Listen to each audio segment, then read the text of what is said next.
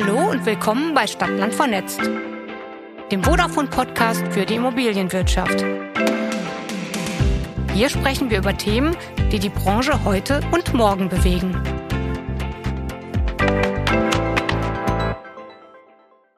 Wussten Sie, dass mehr als 30 Prozent des Energieverbrauchs in Deutschland auf den Gebäudesektor entfallen?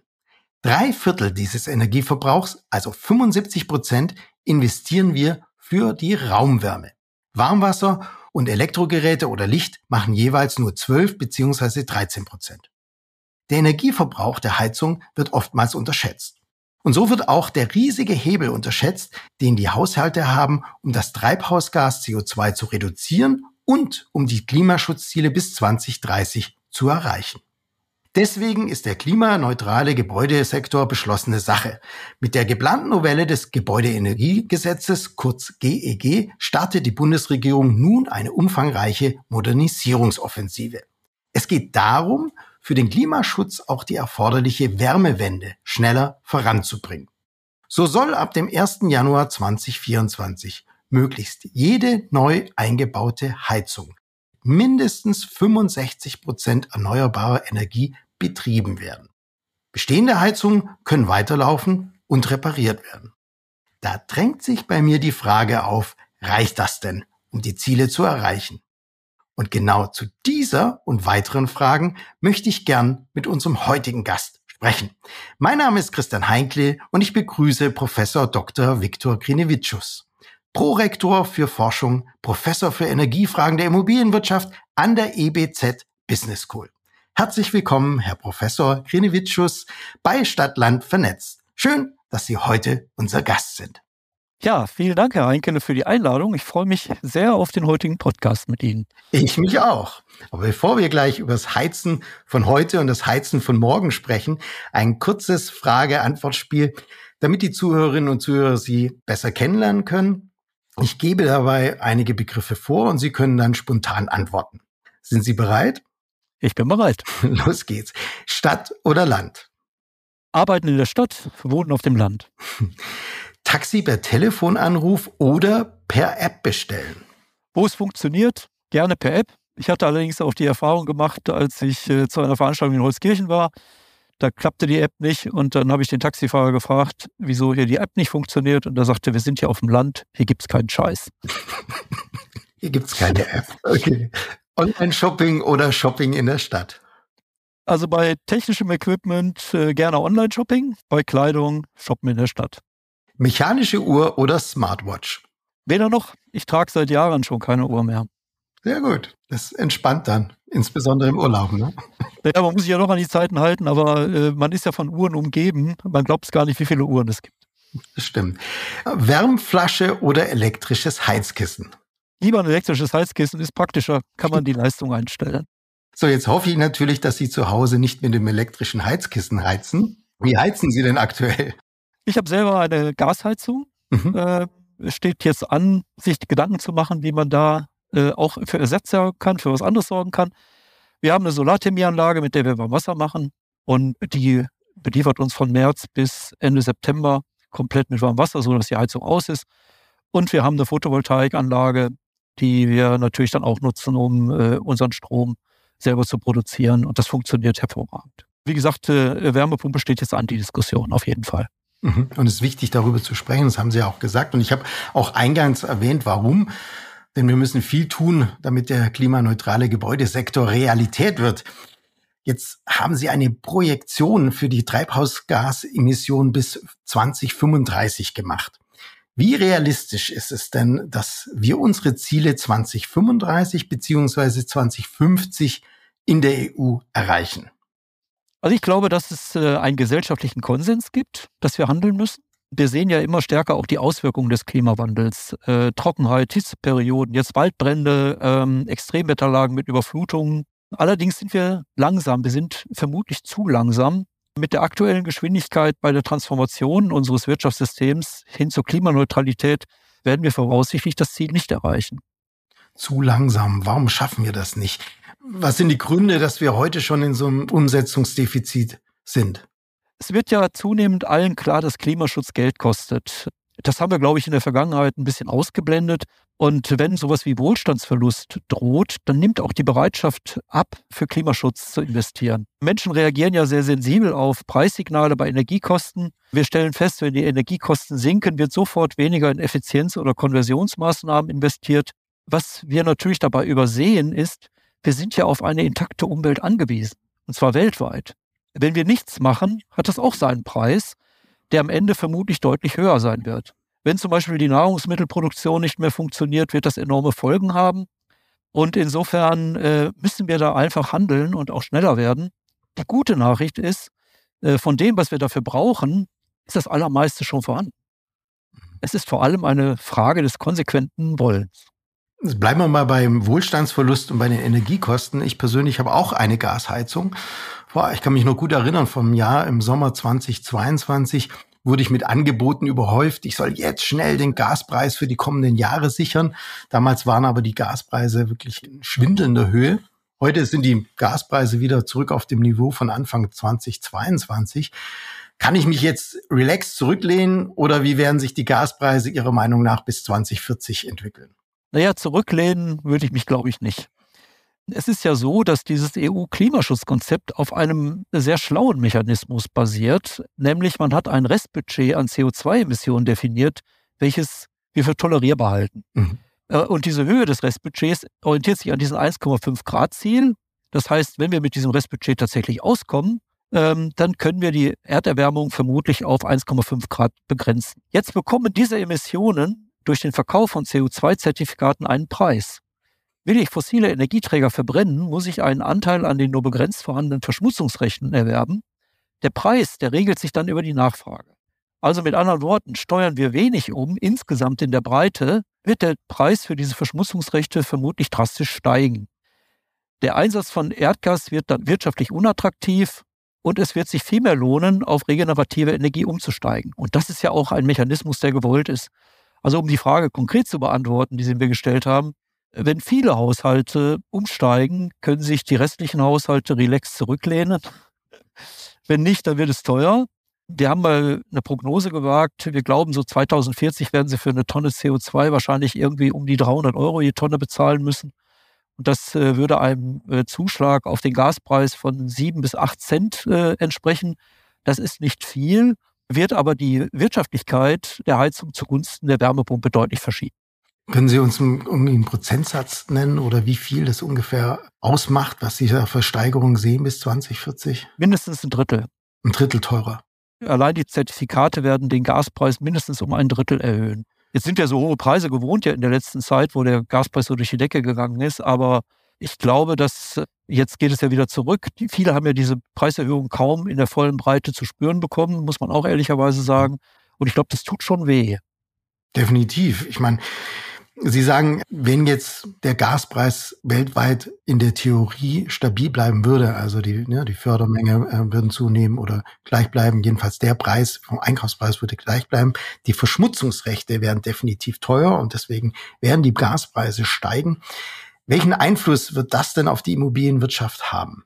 Naja, die Immobilienwirtschaft, nehmen wir Wohnungswirtschaft, hat ja das Ziel, ausreichend bezahlbaren Wohnraum zur Verfügung zu stellen. Da geht es ja um die Bezahlbarkeit. Und die Immobilienwirtschaft fordert natürlich auch Rahmenbedingungen ein, mit denen das geht. Gas ist aktuell der wichtigste Energieträger in der Immobilienwirtschaft. Und wenn da die Gaspreise steigen, nehmen natürlich auch die Kosten des Wohnens zu. Und wir wissen natürlich, dass die anderen Energieträger auch am Gaspreis gekoppelt sind. Also äh, Strom, Fernwärme. Letzten Endes steckt überall Gas drin. Und viele Familien empfinden das natürlich als Bedrohung, die steigenden Preise. Andererseits ist es natürlich so, dass die Bezahlbarkeit an der Energieeffizienz des Gebäudes hängt. Mhm. Ähm, habe ich ein energieeffizientes Gebäude, machen sich natürlich Energiekostensteigerungen nicht so stark bemerkbar. Und hier sitzen wir aktuell, glaube ich, in der Falle. Preiswerter Wohnraum ist selten energieeffizient. Mhm. Das ist natürlich so, dass gerade in diesem Bestand die Kosten extrem zuschlagen. Und insofern muss man sich wirklich überlegen, wie wir das Ganze auch hinbekommen, wie wir das sozial flankieren können. Und äh, die EU fordert ja auch, dass vor allem Gebäude mit schlechter Energieeffizienz saniert werden sollen. Das wird natürlich auch zu Mietkostensteigerungen führen. Und wie hoch diese Mietkostensteigerungen ausfallen, hängt natürlich auch von Förderbedingungen. Also Sie sagen, bezahlbarer Wohnraum ist äh, selten energieeffizient. Jetzt lassen Sie uns da gerade nochmal einsteigen auf die, was das mit den Mieten macht. Ähm, auf der einen Seite sagen Sie, die Mietnebenkosten werden natürlich steigen durch steigende ja. Gaspreise etc. Aber was macht das auch bei für die Kaltmiete? Weil Investitionen getätigt werden müssen, müssen dort die Kaltmieten dann auch steigen? Das hängt ja davon ab. Wir haben ja im Grunde genommen einen ganz schlauen Mechanismus, nämlich der Verschiebung von sozusagen Nebenkosten in die Kaltmiete. Mhm. Wenn dann die Nebenkosten auch wirklich um das Maß runtergehen, ist ja allen geholfen. Und äh, ich habe in der Zukunft natürlich nicht mehr diesen großen Hebel, wenn wir jetzt wirklich mal Energiekosten um ein Drittel äh, steigen, hängt es eben davon ab, wie viel Energie ich beziehe. Und insofern ist eigentlich eine Verschiebung von, von Nebenkosten in die Kaltmiete ja eigentlich gewünscht. Mhm. Wenn dann die Energiekosten wirklich äh, kleiner werden. Und äh, da steckt natürlich dann eben die Frage, wie viel von den Investitionen, die getätigt werden, müssen am Ende des Tages auf die Kaltmiete umgelegt werden, damit das eben warmmietenneutral bleibt. Beziehungsweise ich denke auch so eine Investition ist wahrscheinlich auch deutlich geringer als die Summe an aller ähm, Steigerungen, die ich bei Nebenkosten habe, oder? Das ist ja die Idee auch, die dahinter steckt, dass die EU sagt, lassen Sie uns diese Worst Performance Buildings, also die Gebäude mit der schlechtesten Energieeffizienz, sanieren. Wir kriegen da die höchsten CO2-Einsparungen für den Euro. Äh, und das dämpft natürlich insgesamt auch die Preisentwicklung, auch durchaus bei den Zertifikaten. Wir gehen nachher noch detailliert auf die Energieeffizienz ein. Jetzt wollte ich nur mal fragen, welche Alternative haben wir denn zur heutigen Wärmeproduktion in den Gebäuden? Rettet uns denn die Fernwärme? Naja, das wird schwer. Äh, die Fernwärme versorgt heute nur 14 Prozent der Haushalte. Und hinzu kommt, dass dieser Anteil nur zu 20 Prozent grün ist. Mhm. Ähm, und da ist schon die Abwärme aus der Müllverbrennung eingepreist. Fernwärme kommt heute zu einem großen Teil aus Abwärme von fossil betriebenen Kraftwerken. Und wenn die geschlossen werden, entfällt ja diese preiswerte Abfallenergie, wie man so schön mhm. sagt. Allein das Ziel, was ausgerufen worden ist, die Fernwärme bis 2030 30 Prozent erneuerbar zu machen, erfordert massive Investitionen. Und neue Fernwärmenetze sollen ja dann zu 65 Prozent aus erneuerbaren Energien gespeist werden. Und wir werden erleben, dass diese aus erneuerbaren Energien gespeisten Fernwärmenetze sich anders anfühlen, mhm. äh, denn sie werden mit niedrigeren Temperaturen äh, unterwegs sein. Das heißt, wir müssen wahrscheinlich trotzdem die Gebäude anpacken und die Kosten werden natürlich deutlich ansteigen, weil wir es ja nicht mehr mit einer Abfallwärme zu tun haben, sondern weil, wo wir jetzt tatsächlich dann Strom einsetzen müssen, zum Beispiel, um mit, mit Wärmepumpen oder wie auch immer äh, grüne Fernwärme zu erzeugen. Das heißt, auch diese Möglichkeit entbindet uns überhaupt nicht davon, zu überlegen, wie wir in den Gebäuden mit niedrigen Temperaturen auskommen.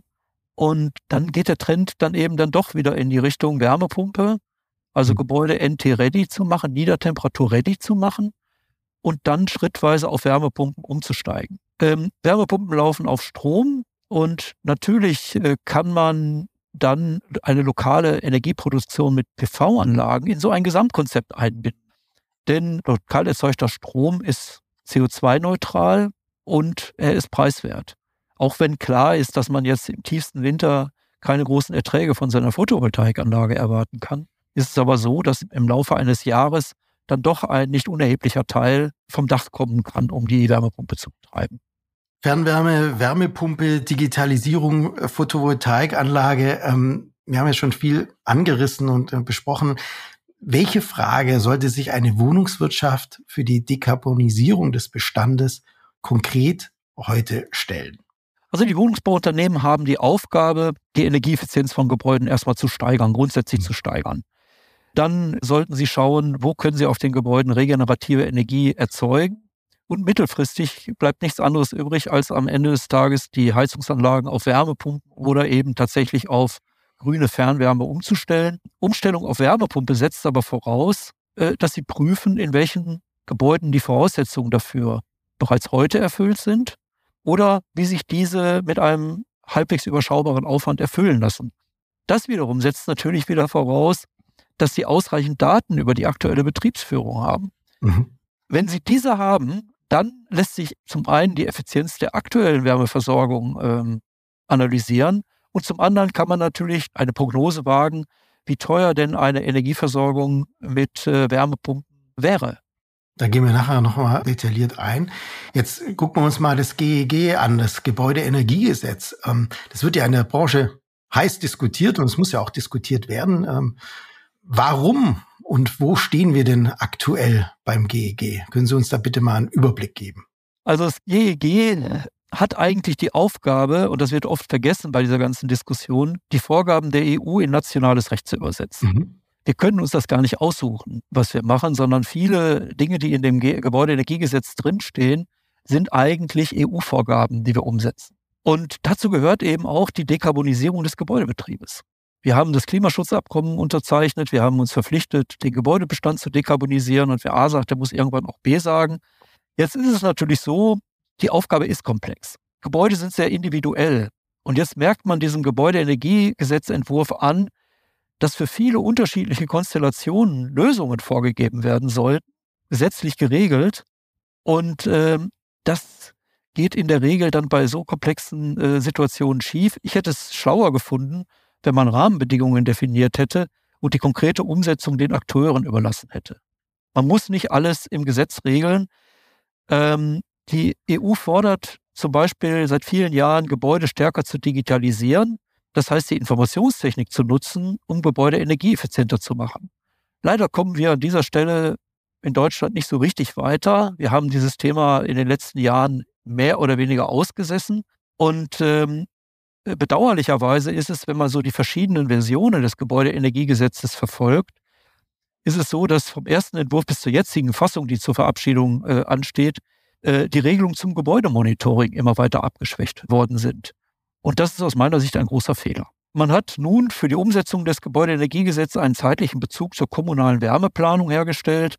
Äh, einerseits ist es bestimmt sinnvoll, äh, den Wärmebedarf und auch das Temperaturniveau der Wärme in den Kommunen zu erfassen. Andererseits glaube ich nicht an den flächendeckenden Ausbau der Fernwärme. Da, wo ich wohne, werden wir auch in Zukunft kein Fernwärmenetz kriegen. Kann ich mir kaum vorstellen. Und der Bezug zur kommunalen Wärmeplanung im GEG, der verzögert letztendlich nur den Einstieg in die Dekarbonisierung. Das wurde bestimmt auch beabsichtigt, um Zeit zu gewinnen. Aber so richtig äh, sachdienlich, der Sache zuträglich ist es, glaube ich, nicht. Sie sagten eingangs, ähm, man hätte es den Akteuren mehr überlassen sollen. Wo wären wir denn heute beim Gebäudemonitoring und wer sind die Akteure? Naja, beim Gebäudemonitoring, äh, die Akteure sind eigentlich äh, zum einen natürlich die Eigentümer der Gebäude, die ein großes Interesse daran haben sollten, die Effizienz ihrer Anlagen zu kennen. Und zum anderen natürlich auch die Energiedienstleister, die ja heute auch Daten erfassen. Und da haben wir ja in der Vergangenheit erlebt, wie schwer wir uns mit dem Smart Meter getan haben in Deutschland. Mhm. Also wir haben fast 15 Jahre verloren äh, durch Diskussionen um Datenschutz, um Sicherheitstechnik und, und, und. Das Ganze ist jetzt gemündet in ein Gesetz zum Neustart der Energiewende. Vielleicht kommen wir jetzt voran. Immerhin, wir belegen in der EU bei der Umsetzung von intelligenten Zählern den drittletzten Platz. Und das zeigt natürlich auch, wo wir ähm, beim Thema Digitalisierung und Monitoring von Gebäuden heute stehen. Da muss mehr passieren und das muss auch schneller gehen. Drittletzter Platz, das hört sich natürlich wirklich, ähm, sind shocking News. Ähm, warum dauert es in Deutschland so lang, bis so eine Änderung auf den Weg gebracht werden? Sie haben die, ja, Sie haben Datenschutz angesprochen. Was sind sonst noch so Themen, die uns langsam machen? Ja, Energie und Energieeffizienz ist natürlich Big Business alle Änderungen, die sie dort machen, haben erhebliche Auswirkungen auf Kosten von Gebäuden, auf Material, auf ähm, Produkte, die dann eingesetzt werden und, und, und. Und da geht es wirklich um richtig große Summen bei den Investitionen und aber auch bei den laufenden Kosten. Und natürlich ist es so, dass viele Lobbyisten da ihren Einfluss geltend äh, machen und versuchen, für ihre Interessensgruppen das Maximale rauszuholen. Und dann steht am Ende des Tages ein Kompromiss, und der erhöht die Qualität der Lösung nicht unbedingt. Ne? Und was er allemal macht, ist, dass er die Umsetzungsgeschwindigkeit senkt. Man möchte eben tatsächlich Zeit gewinnen, um sich auf neue äh, Bedingungen einzustellen. Wenngleich ich auch sage, na ja, ich meine, dass es so kommen wird, ist seit äh, doch einigen Jahren bekannt und wir werden dadurch nicht besser, dass wir es noch weiter auf der Zeitachse nach hinten verzögern. Also wenn ich es richtig verstanden habe, ist alles sehr individuell und äh, auch ein sehr komplexes Thema. Es gibt also nicht die Lösung, also die One-Fits-All-Lösung im Gebäudesektor, die das Thema lösen kann. Nein, leider nicht. Äh, wir haben bei, dem, bei unseren Forschungsprojekten, die wir durchgeführt haben, auch festgestellt, wie heterogen das alles ist. Also mhm. ähm, selbst wenn Sie fast baugleiche Mehrfamilienhäuser haben, stellen Sie fest, dass da doch der Kreativität des Heizungsbauers kaum Grenzen gesetzt wurden wie viel Pumpen er einsetzt, wie viele Heizkreise er macht, wie die Regelungstechnik aussieht und, und, und. Und äh, das macht die Sache natürlich äh, kompliziert, auch von der Bewertung her. Und effizient wird es ja immer dann, wenn ich eine Lösung habe, die ganz exakt auf die Rahmenbedingungen angepasst werden. Und dazu brauche ich die Informationstechnik vor allem. Ich kann keinen Maßanzug bauen, äh, wenn ich die Maße nicht kenne. Mhm. Und beim Gebäude geht es jetzt weniger um Höhe, Breite, Länge, das ist einfach zu ermitteln, sondern geht es um Temperaturen, da geht es um Volumenströme, notwendige Leistung und Nutzerinnenverhalten. Und das sind Parameter, die einer umfangreichen Datenaufzeichnung und Auswertung bedürfen. Und mit diesen Ergebnissen kann ich eine Heizung und die zugehörige Regelungstechnik passgenau und kostenoptimiert konzipieren. Und ich glaube, das ist der Weg, in den wir rein müssen. Es bleibt individuell, aber es muss sozusagen konfiguriert konfigurierbar wäre. Wenn wir uns zum Beispiel auch die Forderung jetzt zur Umstellung auf Wärmepumpen ansehen, es wurde ja in der öffentlichen Diskussion so getan, dass Anfang 2024 die Gasheizung verboten wird. Mhm. Das ist natürlich Unsinn. Und wenn man unterstellt, dass Heizungsanlagen eine Lebensdauer von 25 bis 30 Jahren haben, mhm. dann stehen nur drei bis vier Prozent der Gebäude pro Jahr überhaupt zur Umrüstung an. Und natürlich muss die Heizungsanlage dann sowieso angepackt werden. Und warum dann nicht prüfen, ob eine Umstellung möglich ist? Also wenn jetzt nur drei bis vier äh, Prozent der Heizungsanlagen in den Bestandsimmobilien betroffen sind, was ist dann mit der anderen Masse, also den 97 Prozent? Es sind ja drei bis vier Prozent pro Jahr, ne? mhm. ne? also ganz grundsätzlich. Und ähm, äh, was natürlich total schlau wäre, ist die Umstellung auf andere Heizsysteme messtechnisch zu begleiten. Das ist nicht besonders auffällig, weil die neuen Anlagen in der Regel sich einfacher monitoren lassen. Und dann muss analysiert werden, was ist gut, was ist schlecht, und dann kann ich auf der Basis optimierte Umrüstungskonzepte entwickeln. Ich glaube, dass auch das eine, eine schlaue Vorgehensweise ist, dass man sagt, die ersten, die fördere ich, äh, so dass ich aber gleichzeitig eben die dazu verpflichte, hinterher das offen zu legen, was dabei rausgekommen ist, damit dann die sozusagen, die den Early Birds dann folgen, dass ich bei denen das Risiko kleiner mache. Und dafür finde ich, lohnt sich das, das Fördergeld in die Hand zu nehmen. Ich halte es auch für nicht, äh, wahrscheinlich nicht nicht so zielführend, dass man jetzt die nächsten 15, 20 Jahre lang den, den Einbau von Wärmepumpen fördert. Ne? Sondern das muss man irgendwie auch für eine begrenzte Zeit machen und äh, dann letzten Endes darauf basierend optimierte Verfahren entwickeln. Sie sagen also, wir kümmern uns zu sehr um die Einzelfälle, ähm, gehen dadurch auch ähm, Kompromisse ein, die uns nur unnötig äh, verlangsamen. Gleichzeitig sagen Sie aber auch, die Betriebsführung der Wovis ist so schlecht. Warum ist dem so? Wenn Sie sich da die Gesetzeslage angucken, ist es ja so, dass der Mieter verpflichtet ist, die Energiekosten zu zahlen. Das heißt, dass äh, der wirtschaftliche Anreiz für Unternehmen ist doch verhältnismäßig klein, in die Steigerung der Anlageneffizienz zu investieren. Wir haben auch festgestellt bei unseren äh, Projekten, dass in den allermeisten Fällen überhaupt gar keine Informationen vorhanden sind, wie effizient denn die Anlage wirklich ist. Da kommen wir wieder zu diesem Messtechnik-Thema. Ne? Es wird einfach nicht wirklich erfasst. Und dann kommt äh, ein Effekt dazu, dass bei subjektiv oder objektiv vorhandener Unterversorgung in den Wohnungen sich der Mieter beschwert und als Folge davon werden Temperaturen und Heizleistungen meist ungeprüft mhm. erhöht. Und das begünstigt natürlich auch die Verschwendung von Energie. Na, als Resultat ist es dann so, dass wir die Effizienz der Heizungsanlagen im Bestand schlechter haben, als sie es sein müssen. Mhm. Ich will vielleicht nochmal auf diesen Aspekt eingehen, weil er wichtig ist. Effizienz und Suffizienz. Effizienz sagt ja aus, wie viel Wärme ich zum Beispiel aus einer Kilowattstunde Gas äh, produzieren kann. Suffizient sagt aus, ob meine Produktionsleistung dem wirklichen Bedarf entspricht. Und besonders die Suffizienz ist in den meisten Fällen nicht gegeben. Das heißt, Wohnungsbaugesellschaften stellen eben mehr Leistung zur Verfügung, als wirklich benötigt wird. Und das führt zu Verschwendung. Wir haben festgestellt, alleine wenn ich diese, wenn ich das so weit absenke, dass ich sage, ich stelle den Mietern wirklich nur das zur Verfügung, was wirklich für eine sinnvolle Beheizung der Wohnung gebraucht wird, dass wir dann in der Praxis schon die höchsten Einsparungen erzielen. Dann lassen Sie uns doch mal auf die intrinsische Motivation eingehen. Also die intrinsische Motivation eines Mieters, Gas oder Strom zu sparen, ne, die müsste eigentlich vorhanden sein. Aber welche Anreize gibt es denn neben den gesetzlichen Vorgaben für die Wovis energieeffizienter dann zu handeln? Die Immobiliengesellschaften werden ja zunehmend auch verpflichtet, so ein ESG-Reporting zu machen. Also mhm. sie müssen letzten Endes auch darstellen, wie denn die Energieeffizienz ihrer Gebäude aussieht, äh, wie nachhaltig ihr Wirtschaften ist. Und äh, dann zahlt die Energieeffizienz der Gebäude natürlich ein, auch auf Kreditkonditionen, äh, die Unternehmen bekommen, auf der einen Seite. Und dann muss man davon ausgehen, wenn Unternehmen schlechte Immobilien haben, dass natürlich mit zunehmenden Energiekosten ein Wertverlust verbunden ist. Das heißt, so wie ich das im Moment erlebe, sind vor allem Wohnungsbaugesellschaften stark daran interessiert, äh, eine Bewertung ihrer Bestände zu machen und wirklich solche Dekarbonisierungspfade mal zu entwerfen und zu entwickeln.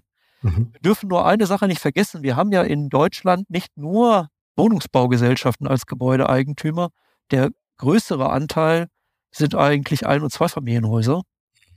Und äh, die lassen sich normalerweise ausgesprochen schlecht erreichen für solche Maßnahmen, weil mit dem ESG-Reporting haben sie nichts zu tun. Mhm.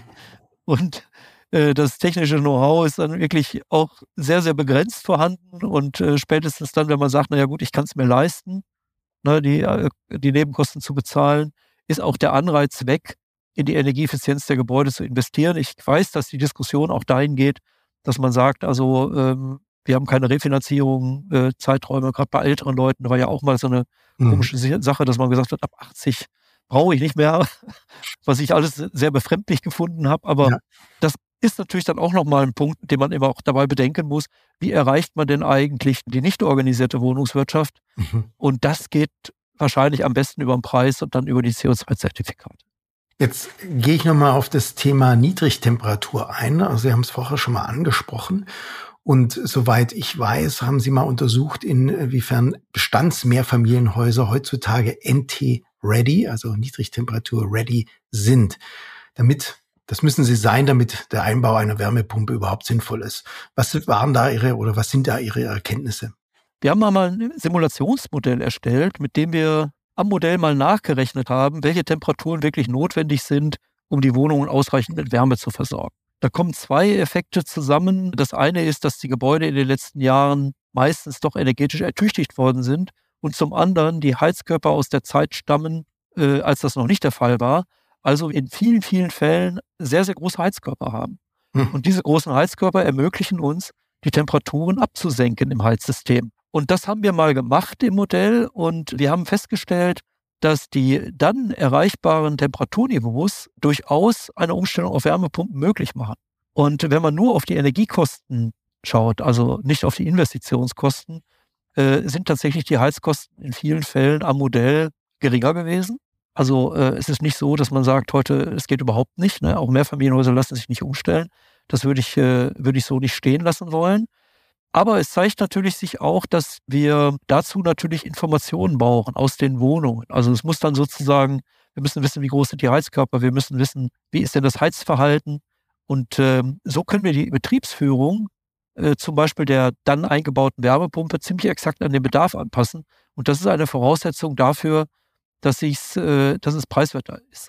Eine Wärmepumpe reagiert extrem auf äh, zu hohe Temperaturen. Also jedes Grad zählt da. Und Sie können davon ausgehen, wenn Sie ein Grad die Vorlauftemperatur steigern, dass Sie dann die Energieeffizienz um sechs Prozent schlechter machen. Also müssen Sie mit niedrigen Temperaturen fahren. Und dann wow. eben die Frage, wo ist das möglich, wo nicht. Transparenz, Informationen aus der Wohnung, Heizverhalten, das sind ja alles Daten. Können Sie uns mal einen Überblick geben, wie die Digitalisierung in der Immobilienwirtschaft aus Ihrer Sicht heute ist?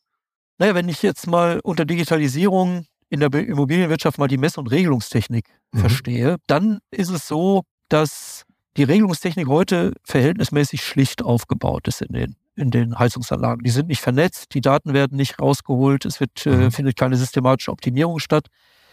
Das hat auch was damit zu tun, dass natürlich äh, es oftmals auch an dem Know-how in den Unternehmen scheitert. Es ist so, dass vieles outgesourced wurde. Die ganze Heizkostenabrechnung findet nicht mehr im Unternehmen statt. Die Daten werden nicht systematisch ausgewertet.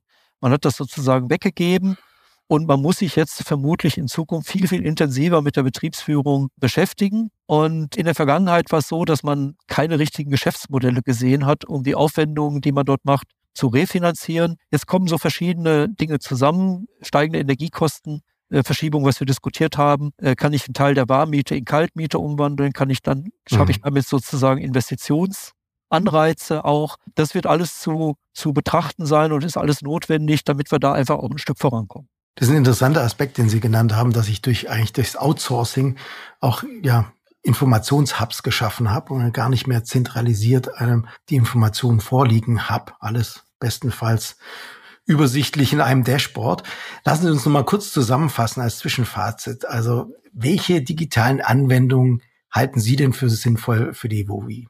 Also ich halte es sinnvoll, kontinuierlich die Effizienz der Heizungsanlage zu überwachen. Ich halte es für sinnvoll, bei Beschwerden dem nachzugehen, ob es eine Unterversorgung der Wohnung wirklich gibt, ob ich vielleicht ein hydraulisches Problem habe, was ich lösen muss.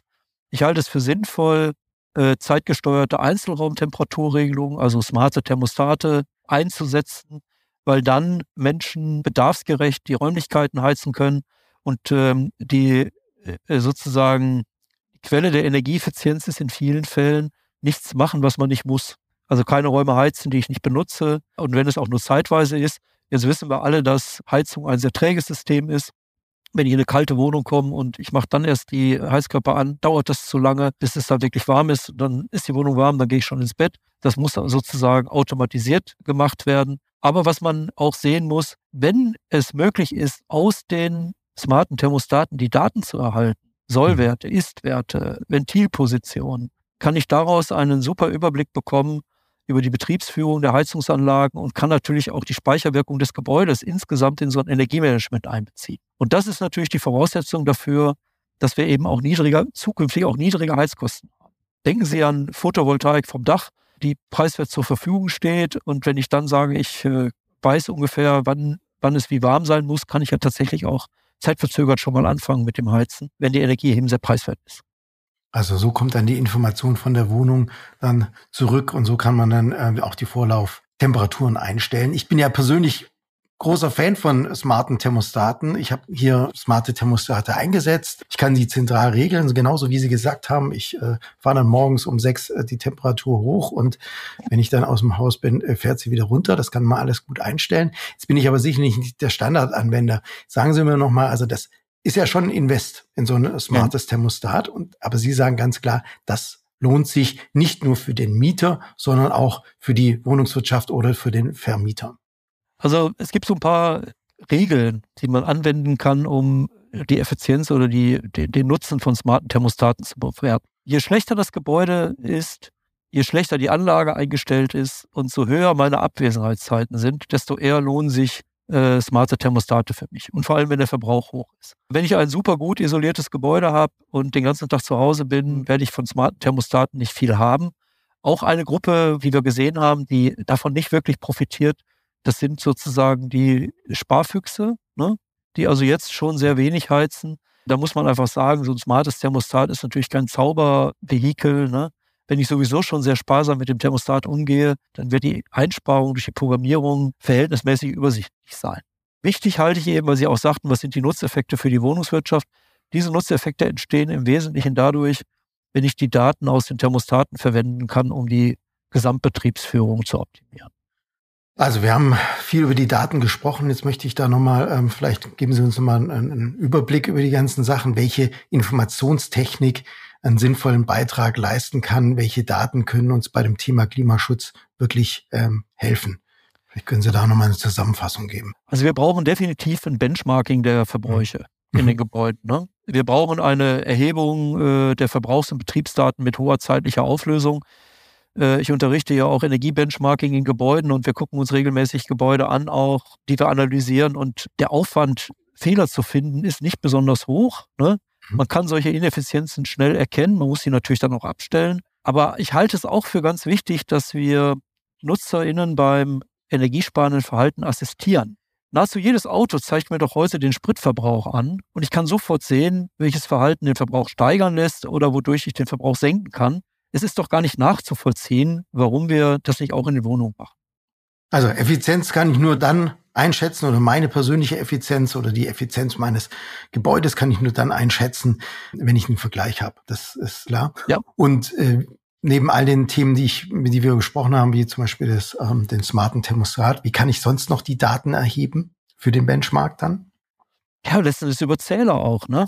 Also über Zähler, die mir mit sehr geringer zeitlicher Verzögerung anzeigen, ob ich jetzt gerade mehr oder weniger verbrauche. Mhm. Äh, so ein Standardfehler der gemacht wird, das kann man auch an den Daten immer sehr gut nachvollziehen, ist Dauerlüft mit gekipptem Fenster. Der Energieverbrauch eines Wohnzimmers, der geht um Faktor sechs bis sieben nach oben, wenn Sie den ganzen Tag das Fenster offen stehen lassen. Und witzigerweise passiert das eigentlich weniger an den Tagen, wo es richtig kalt ist, sondern gefährlich ist diese Übergangszeit. Ne? Es ist draußen nicht richtig kalt, Die Heizung hat genug Leistung, um diesen Fehler, den ich mache, vollkommen zu kompensieren. Mir fällt das gar nicht mehr auf, dass das Fenster offen steht. Und dann gehen die Verbräuche in die Höhe. Also sowas wie so eine Verbrauchsanzeige, wie wir sie beim Auto haben, halte ich zum Beispiel für eine richtig gute Idee. Denn mhm. äh, man muss eben energiesparendes Verhalten, muss man trainieren. Das geht gar nicht anders. Man muss auch verstehen, mhm. was bringt viel und was bringt wenig. Und da fehlte uns bisher immer tatsächlich die Grundlage. Ne? Es klingt alles äh, total logisch und auch relativ einfach. Sie, Professor Grinevicius, Sie forschen in dem Bereich. Jetzt sagen Sie doch mal mir Ihre persönliche Meinung. Warum tun sich so manche Wowis so schwer mit diesem Thema Digitalisierung? Naja, wie ich schon gesagt hatte, ich habe viel outgesourced, ich habe mich mit den Daten nicht befasst, ich habe mehr oder weniger eine Verwaltung, eine Vermögensverwaltung, wenn man so will, gemacht. Man hat natürlich auch die, die Betriebsführung einer Gas- oder Ölheizung als nicht besonders anspruchsvoll empfunden. Ne? Man hat dann gesagt, ja, läuft irgendwie, gibt wenig Beschwerden. Äh, Energie war preiswert, muss man auch fairerweise sagen. Ne? Also die Energiekosten machten eben in den Nebenkosten jetzt nicht den Riesenbatzen aus. Ne? Vom Prinzip her war alles bezahlbar. Und äh, jetzt stehe ich allerdings natürlich vor dieser Herausforderung der Dekarbonisierung und äh, was natürlich auch hinzukommt, die Anlagentechnik zukünftig wird einfach komplexer sein.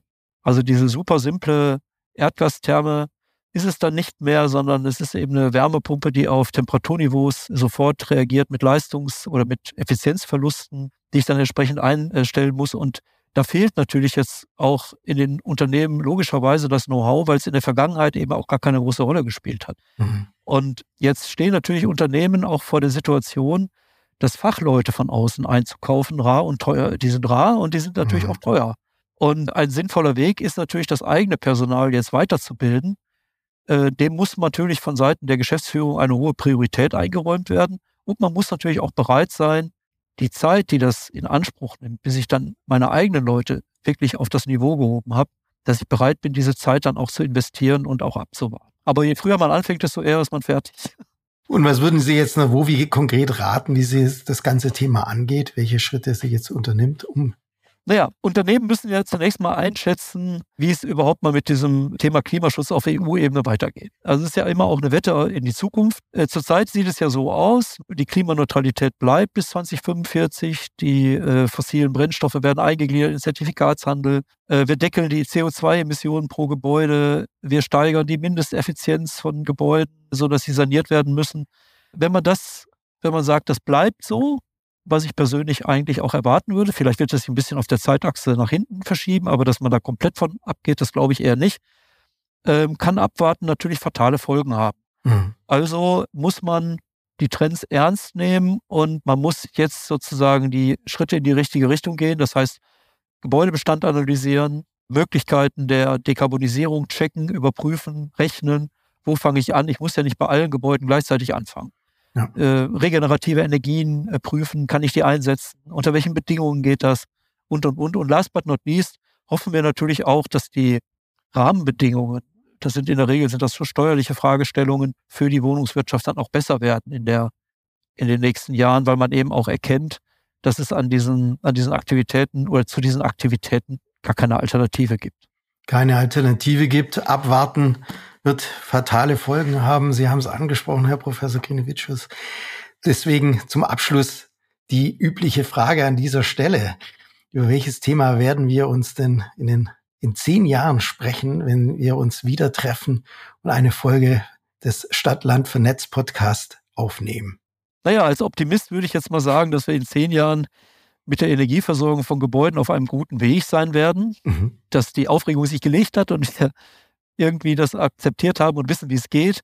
Äh, da werden wir uns äh, hoffentlich zu anderen Themen unterhalten, vermutlich über neue Formen der Mobilität. Mit dem Abschied des Verbrenners werden autonomes Fahren, Carsharing oder vielleicht auch ein höherer Anteil an ÖPNV kommen. Und vielleicht unterhalten wir uns dann darüber, was wir mit den vielen frei werdenden Parkplätzen in unseren Städten machen Grünflächen wir gewonnen haben, beziehungsweise ich werde dann wahrscheinlich fachsimpeln, welches Entertainment ins Auto muss, denn der nächste Fernseher ist sicherlich ein Auto. Ja, wunderbar, schöner Ausblick.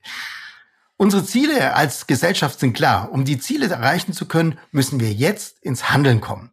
In dieser Folge hat Herr Professor Grenewitschus eindrücklich aufgezeigt, wie die Immobilienwirtschaft schnell und nachhaltig CO2 reduzieren kann. Neben der Dekarbonisierung der Wärmeversorgung ist es gerade die Digitalisierung der Immobilienwirtschaft, die Geld spart, CO2 reduziert und die Mieter glücklich macht. Das haben wir in dieser Folge und auch in den anderen Folgen aufgezeigt. Herr Professor Grinevicius, vielen herzlichen Dank für all die Informationen und dass Sie heute zu Gast bei dieser Folge Stadt, Land vernetzt waren. Vielen Dank für die Einladung. Und ich danke Ihnen fürs Zuhören. Wir hoffen, dass Ihnen die Impulse, die wir mit unserem Podcast Stadtland vernetzt geben, helfen, Ihre Immobilien nachhaltig und leistungsfähig für die Zukunft umzugestalten. Wenn Ihnen diese und die anderen Folgen gefallen haben, dann lassen Sie uns doch bitte wissen und hinterlassen Sie uns eine Bewertung auf Ihrer Podcast-Plattform. Wir freuen uns über jedes Abonnement. Tschüss und auf Wiederhören wünscht Ihnen aus Düsseldorf Christian Heinkle und das Team Immobilienwirtschaft der Vodafone. Das war Stadtland vernetzt. Der Vodafone Podcast für und mit der Immobilienwirtschaft. Vielen Dank fürs Zuhören und bis zur nächsten Folge. Wir freuen uns, wenn Sie wieder dabei sind. Bleiben Sie mit uns vernetzt und abonnieren Sie unseren Podcast.